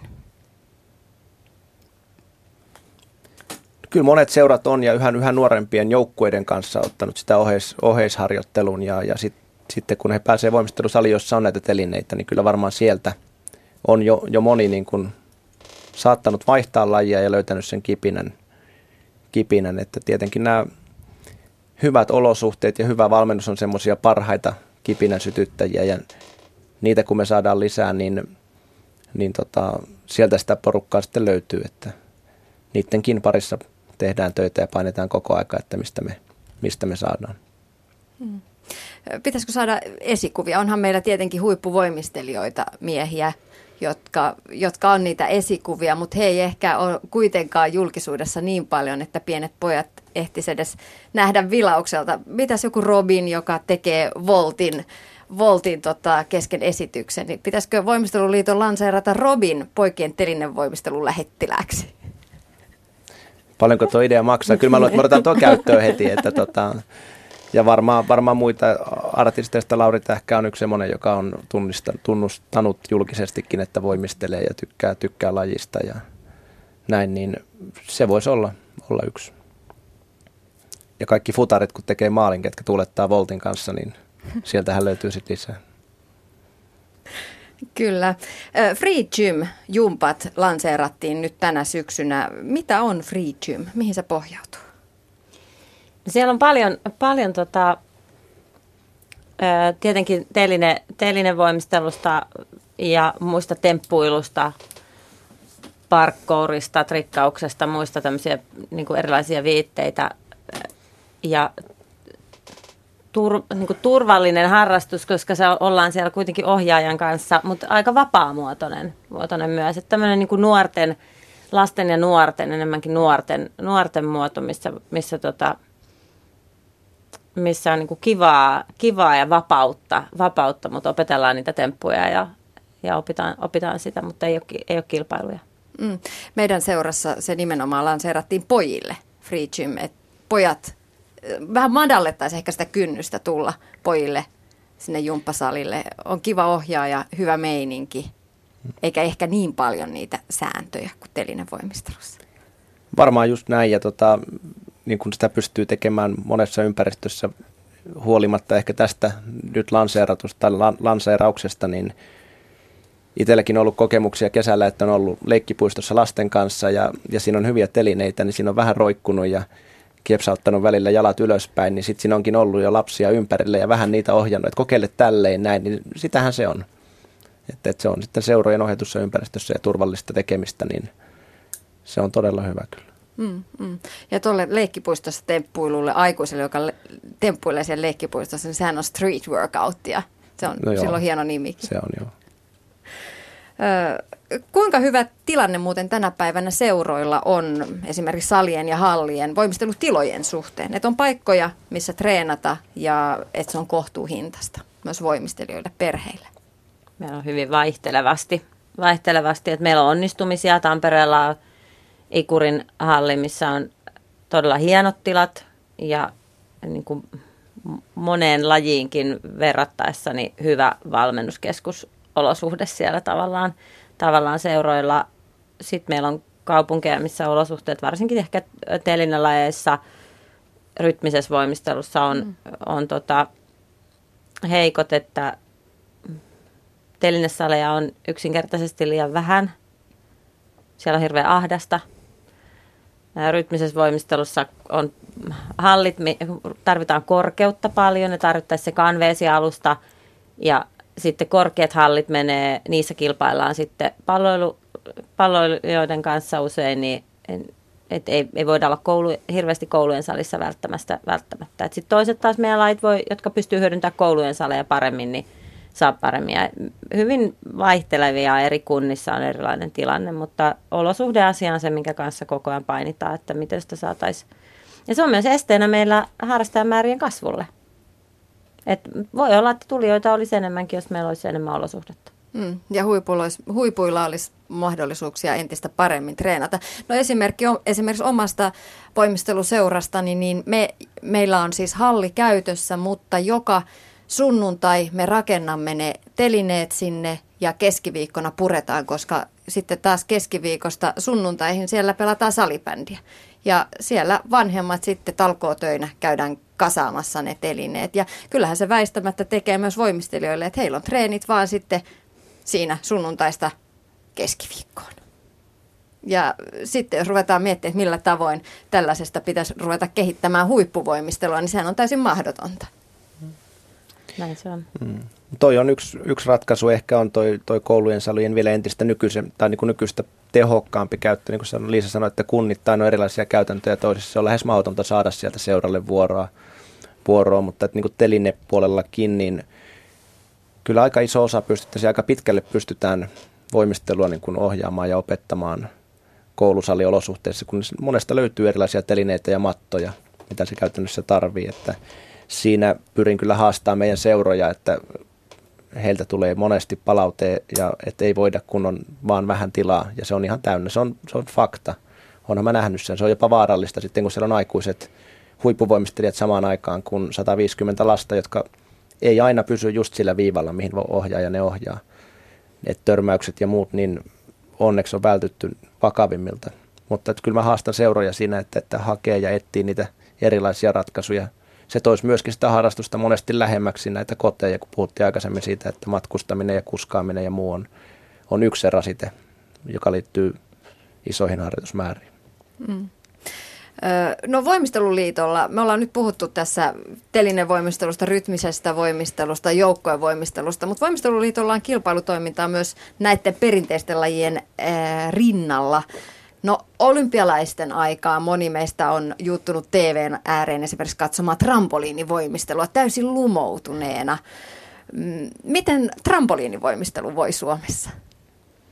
No, trampoliinivoimistelu, äh, harrastajamäärä on aika pieni, mutta tota, trampoliinivoimistelu voimistelulla on myös nostetta, nostetta tällä hetkellä ja se, se on myös on niin kuin aikuist, aikuisten harrastusmuotona selvästi nousemassa. nousemassa. Et on paljon kuullut sitä, että, että tota, aikuiset menee trampoliinivoimisteluryhmiin. Niin, jotenkin voisi kuvitella, että kotipihojen trampoliinien myötä tämä harrastajamäärät olisi suorastaan räjähtänyt, mutta näin ei ole siis ilmeisesti käynyt. Mm, nyt me taas tullaan tähän olosuhde, olosuhdeongelmaan ongelmaan oikeastaan siinäkin, että, että ne isot trampoliinit, niin ne vaatii myös tilaa, tilaa vähän joka suuntaan. suuntaan ja se on osittain, plus että usein ne trampoliinit on sitten ehkä niissä samoissa telinesaleissa, missä se missä on jo sitä porukkaa ja ne on jo täynnä, mutta, mutta toki näihinkin etsitään koko ajan ratkaisuja ja, ja, tota, ja, ja on meillä niin kuin valonpilkahduksia kyllä aina siellä täällä näkyvissä. Että, hmm, niin. Se on varmaan näin, että harjoitusta, jos vertaa tai monen muun meidän voimistelulajin, niin siinä voi olla 10 tai 20 lapsen ryhmä, jolle kaikille löytyy mielekästä tekemistä yhtä aikaa. Jos vertaa tilanteeseen, jos meillä on yksi tai vaikka kaksi trampolinia, niin siinä yksi hyppii helposti ja loput seisoo jonossa, vaikka toki siihenkin kuuluu muunlaista oheisharjoittelua. Trampoliini, mä aikaisemmin sanoin, että aika myöhäisellä jälläkin voi sitten jostain toisesta voimistelulajista lähteä, jossa pyöritään ja tehdään voltteja ja se avaruudellinen hahmottaminen ja kehohallinta kehittyy sitä myötä, niin se voisi olla yksi semmoinen, mikä näkyy meilläkin tulevaisuudessa, että myöhäisemmällä jällä tulee, tulee jo niin kuin hyvältä tasolta aloittavia trampoliinivoimistelijoita. Että niin ja tässä täytyy heit, pikkuhiljaa alkaa heittää ehkä palloa ihan yksityisille yrittäjille, jotka vois tämän treenibuumin myötä, mikä Suomessa on menossa, liikkumisbuumi alle nelikymppisten joukossa, kaikki harrastaa jotain crossfittiä, niin jumppasali innokkaille aikuisille, joilla myös ehkä on maksukykyä. Kyllä, ja välineetkin käteen, nauha käteen vaan miehille niin. ja mikä siinä. Sitten on vielä akrobatiavoimistelu. Se on maailmalla hyvin suosittua, mutta Suomessa ei ehkä ole ihan vielä lähtenyt niin, niin kukoistukseen.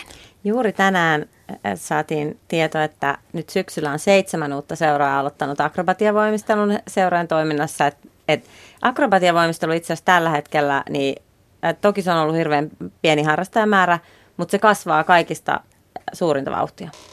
Mit, mitä akrobatiavoimisteluharkoissa sitten tehdään, jos verrataan vaikka telinen voimisteluharjoituksiin? Miten se eroaa? Ei ole tietenkään niitä telineitä, mutta siis se perustreeni. Niin tar- tarkemmin niin kuin lajia tuntematta, mutta kyllähän siinä on aina sitten ryhmä tai pari, jo, jonka kanssa tehdään ja rakennetaan erilaisia pyramideja, muodostelmia ja näitä, niin tota, siinä on varmaan se ero, ero. Ja toisaalta se on niin kuin otollisempi harrastus ehkä, että ei vaadi olosuhteelta niin paljon, että siinä on pehmusteita ja pehmeä joustava alusta, mutta muutama pehmusten matto, mutta ei, ei sitä määrää telineitä, mitä telin voimisteluharjoittelu vaatii esimerkiksi. Ja se, mikä akrobatiavoimistelussa nähtiin esimerkiksi gymnaistradassa, niin eri ikäisiä, eri kokoisia, tyttöjä ja poikia ja kaikki samassa ohjelmassa. Ja, ja se, se akrobatiavoimistelu pystyy niin kuin sisällyttämään sen kaiken. Mm. Siellä tarvitaan vahvoja peruskallioita ja sitten perhosia, jotka liitelee siellä pyramidin huipulla. Yksi laji on pakko vielä nostaa keskustelussa esille. Sä Jani Tanskanen äsken mainitsit jo Team Gymin. Millaisesta lajista siinä on kyse? Se ei, ei suurelle yleisölle ehkä ole niin tuttu. Se on yksi voimistelumuoto, jossa voimistellaan joukkueena. Ja niin kuin sanoin, että siinä on sekä joukkueita, jossa on sekä tyttöjä, poikia, miehiä ja naisia. Ja sitten on naisten ja miesten sarjat vielä erikseen. Siinä voimistellaan vapaa-ohjelma, joka tehdään musiikin tahtiin. Ja sitten on, on tram, pikku minitrampolinilta hyppy joukkueena ja, ja sitten permanto akrobatia. Eli se on, se on niin kuin myös monipuolinen ja siinä tulee vahvasti se yhdessä tekemisen ja joukkueen, joukkueena tekemisen. Ja kyllä se on mun mielestä kasvanut Suomessa kanssa niin kuin viime vuosina iso tai niin kuin kovaa tahtia. Että nyt on paljon, paljon harrastajia ja kilpailijoita ja, ja niin kuin melkein joka salilla sitä varmaan löytyy jo. Missä telinen voimistelu on, niin sieltä löytyy sitten myöskin Team, team Gym-ryhmiä. Mm. Keskustelu pikkuhiljaa alkaa, aletaan päästä päätökseen suuressa voimisteluillassa studiossa. Liisa Alkvist-Lehkosuo, Jani Tanskanen ja Emma Kurki. Puhutaan vielä lopuksi siitä, että mihin voimistelussa ollaan menossa. Pitääkö vanhat kilpailulajit pintansa? Telineet ja rytminen, kun maailmalta tulee kiehtovampia ja vauhdikkaampia ja trendikkäämpiä sisarlajeja. Mitä te luulette? Kyllä mä näen, että, että tota, voimistelulla, voimistelulle on kysyntää, kysyntää ja voimistelu on kokonaisuudessaan, kun mietitään meidän kaikkia kahdeksaa kilpailulajia plus sen lisäksi vielä vaikka tanssillista voimistelua ja muita tällaisia esiintyviä muotoja, niin siellä on, siellä on paikka niin niille huimapäille kuin sitten niille prinsessoille. Et siellä on tavallaan kaikille, kaikille se oma paikkansa. Toki meidän pitää olla koko ajan niin kuin haistella, mitä on tulossa ja olla silmät ja korvat auki ja reagoida, reagoida asioihin, mutta tota, kehittää lajejamme siihen suuntaan, että, että ne on, ne on tota ajan hermolla. Mm. Sun oma laji, mä puhun joukkojen voimistelusta sinun omana lajinasi, koska siellä sitä olet valmentanut nyt viimeisempänä ainakin, niin, niin, niin mihin suuntaan joukkojen voimistelu on menossa? Ähm, fyy- fyysiseen suuntaan, fyysisempään suuntaan on selvästi mennyt, niin kuin, ja mennyt tässä viime aikoina nyt mä näkisin, että siellä on semmoista kuitenkin semmoista myös, että taiteellisuus on nyt aika vahvana puheenaiheena. Mutta aika näyttää, aika näyttää. Mitä sä itse luulet? No mä toivoisin sitä taiteellista suuntaa. Toi fyysinen taso, mikä nyt on, niin musta se on hyvä, että se on tullut sinne. Mutta mun mielestä mä itse lähtisin nyt niin hakea sitä, sitä taiteellista vielä enemmän. Mutta, mutta tota, mähän en ole niitä sääntöjä siellä päättämässä, että antaa muiden, muiden tehdä ne päätökset. Hmm. Kuinka paljon säännöt esimerkiksi määrää sitä, että kuinka akrobaattista se joukkojen voimistelu saa olla? Kyllä se säännöistä tulee pitkälti, pitkälti että, että nostoissa vaikka, että minkä tyyppisiä nostoja voi tehdä, tehdä niin kyllä ne säännöissä, säännöissä sitä aika lailla, aika lailla mainitaan, että mikä on sallittua ja mikä ei. Mm. Ja milloin mennään harmaalla alueella? Niin, ehkä niitä aina vähän testaillaan, että, että mihin, mihin saakka saa mennä. Mm.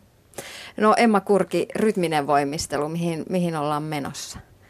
Itsekin puhuit äsken, että fyysisempää on ja urheilullisempaa. Joo, urheilullisempaa, mutta sitten toisaalta nyt näiden tämän hetken sääntöjen mukaan niin tanssillisuus on lisääntynyt ja musiikin ja koreografian merkitys on lisääntynyt. Et nyt on tietysti mielenkiintoista olympialaisten jälkeen, että mihin suuntaan sitten seuraavaksi mennään. Ja nyt viime World Cupista just kuulu sellainen huhu, että meillä on painetta miettiä, että mihin seuraavaksi mennään, että tuleeko miehet mukaan, tuleeko pariohjelmia, vähennetäänkö välineitä, keksitäänkö joku uusi väline. että mielenkiintoisia aikoja eletään siinäkin mielessä. Hmm. Mikä voisi olla uusi väline rytmisessä kilpavoimistelussa? Otetaan toi Kaarina Karin vanne. Voimavanne. Tällainen, tämä on niin kuin, hula hula vanne, voimisteluvanne, joka on vaan pienempi kuin voimisteluvanne ja sitten tänne on lisätty painoa ja tällä voi voimistella, voi käsilihaksia vahvistaa painelemalla tätä edestakaisia liikkuvuutta nostelemalla ylös.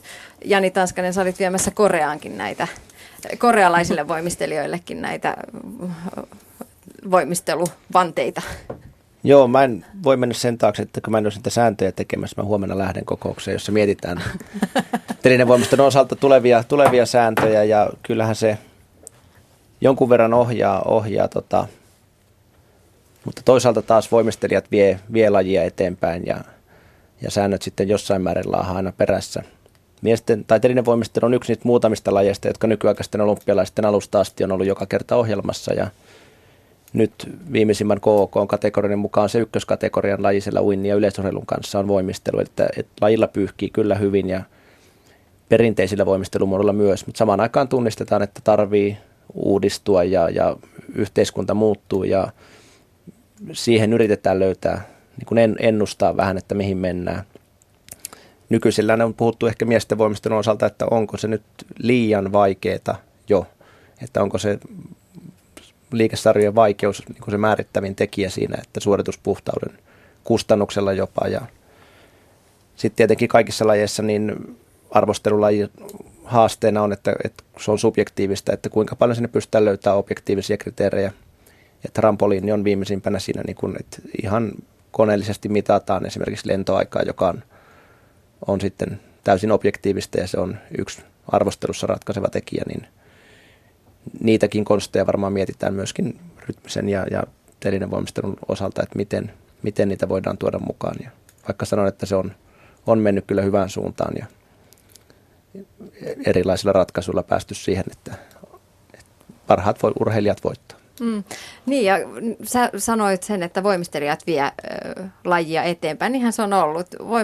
liikkeet kehittyy voimi- ja saa voimistelijoiden nimiä jo, ja niin edespäin. Että kyllä se sieltä voimistelijoista lähtee, mutta on myös totta kai säännöillä tekemistä. Esimerkiksi naisten telinevoimistelun puolella siirryttiin siitä esimerkiksi Permannolla sit pelkästään temppujen tekemisestä tuotiin enemmän, enemmän taiteellisuutta, tanssillisuutta ehkä siihen mukaan sääntömuutoksin. Että ei saa seisoa paikallaan odottamassa volttisarjan alkua kovinkaan pitkään.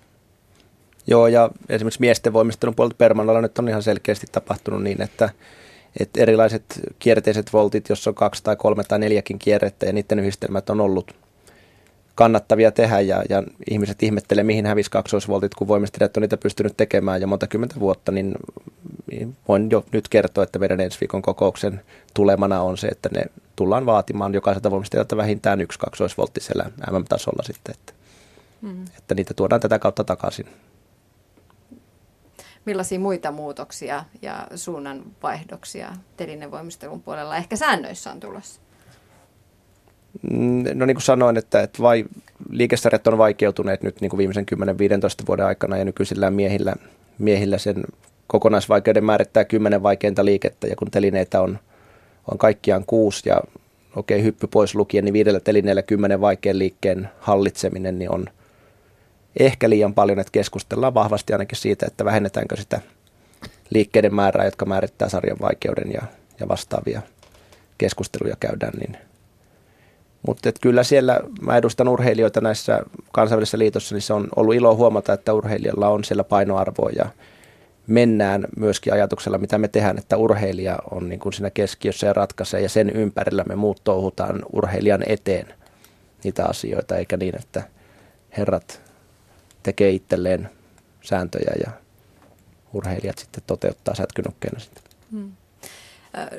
Mitä sä ajattelet, Jani Tanskanen, millainen, jos pysytään ihan kotimaan kamaralla, niin millainen voimisteluvuosi on tulossa?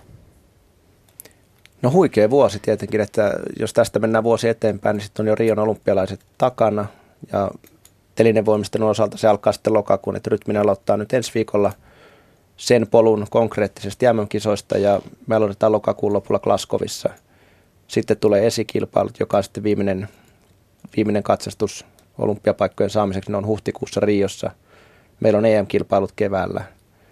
Et, et huippuvoimistelun osalta niin on, on taatusti niin kuin tapahtumia riittää ja, ja sitten niin kuin täytyy toivoa, että kaikki meidän kärkiurheilijat pysyy terveenä ja pystyy tekemään tämän viimeisen rutistuksen Rio kohti niin, niin hyvin kuin on mahdollista, että et, et ei siinä enää joudu antaa tasoitusta loukkaantumisten tai muiden, muiden takia. Hmm, kuinka tiukkaa telinevoimistelun puolella on se olympiapaikan saaminen?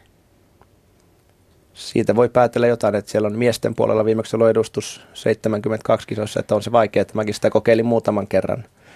Ja ensimmäiselle varasijalle parhaimmillani pääsin. Ja toki sitten naisten puolella nyt oli Lontoossa ja Pekingin jo, jo paikka sitten saavutettu, että tällä sukupolvella uskon, että se on ihan realistista, että meillä on ainakin yksi, yksi miesvoimistelija ja, ja sitten naisten telinevoimistelija ja rytminen on mukana, että nyt näyttää kyllä kaikki hyvältä, mutta niin kuin sanoin, niin toivotan, että, että menee viimeinen vuosi myöskin hyvin ja, ja kaikki menee menee nappiin.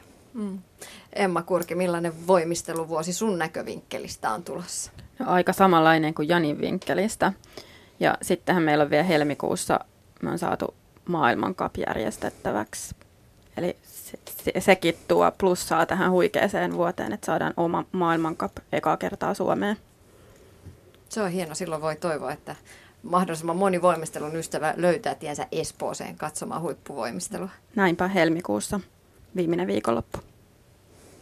No Liisa Alkvist Lehkosuo, millainen jumppavuosi on tulossa sun näkövinkkelistä?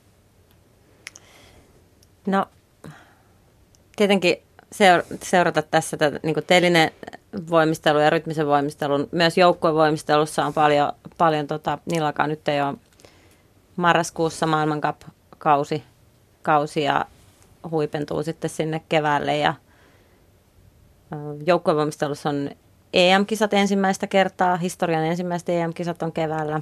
Se on varmaan siellä puolella semmoinen.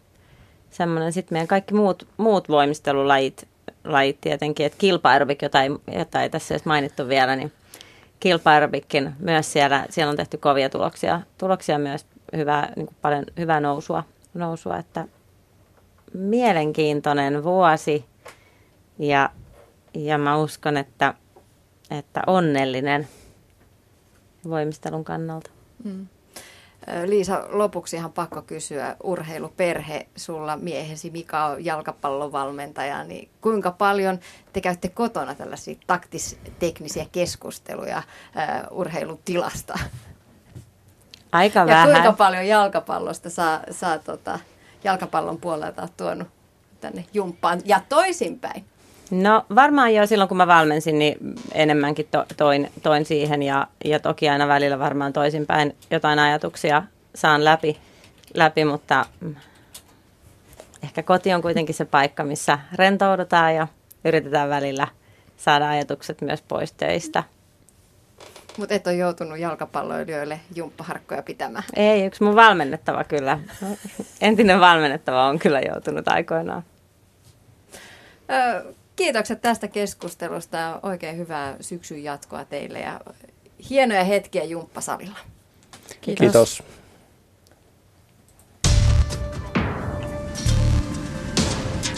Ylepuheen urheiluiltaa.